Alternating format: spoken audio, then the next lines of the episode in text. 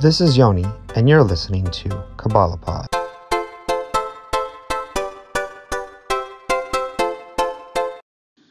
Us humans are fickle things. We're logical and emotional creatures. We think with our brain we feel with our hearts. And Rav Dessler talks about how we use our kidneys, or maybe it's a metaphor for our hidden desires of our heart to influence our minds, so that our actions, while they may seem logical to us, aren't fully logical. They're based on an emotion and a desire. We are not truly, truly objective.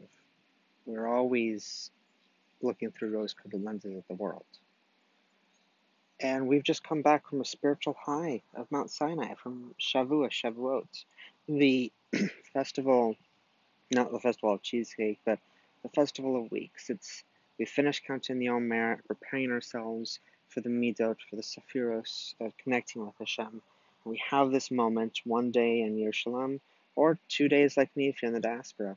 And it fell on the back of Shabbos, so I had a three-day Shabbat slash Yom Yontif and that was a spiritual high in many regards. You stay up all night studying, you have additional portions in the services, Hallel, you've got Birkas Kohanim.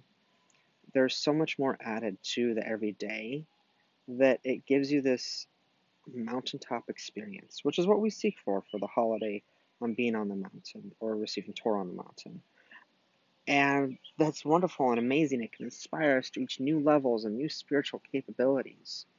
The challenge isn't the mountaintop experience. The challenge is taking it back down into the valley where the rest of our life is spent. We operate day to day in these valleys, and then we'll climb these mountains and experience these mountains, but then we go right back down. Sometimes we fall off the mountain into the day to day work, the day to day grudge, and we miss what it was. We have this moment, with this inspiration, and we feel like it's gone and we have a hard time recalling it. And that's because we're very fickle creatures and we're very emotional and we have a hard time getting the bigger picture that Hashem gives. And that's something we need to keep in mind. We can't journal on Yom Tov, no, but we can make the most of our experience, but then find practical ways to bring that experience back down to day to day. What's one more mitzvah? For example, I know that's a Bir Chabad thing, um, just to take on one more mitzvah at a time. And I truly believe that that is realistically a very valid option for many people. Find one mitzvah that you're inspired by over the Yontif and take it into your day to day. You haven't done davening for Shacharis before, take it into your day to day. You struggle with keeping fully kosher, take it into your day to day. Or maybe it's laying tefillin. I know that's a personal goal of mine is to build a life to fill in.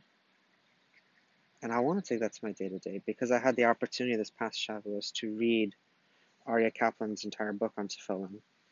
And it's very inspirational, motivating to find that connection.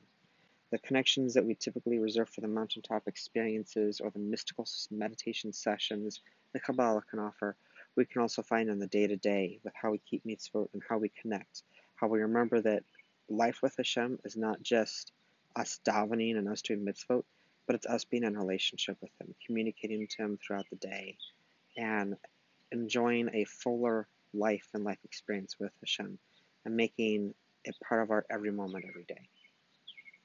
It's always possible. It just may not always seem like it is. So, what's your mitzvah? What's one thing you took from Shavuos that you want to bring to your day to day to help you keep that mountaintop experience and not fall back down to the rituals.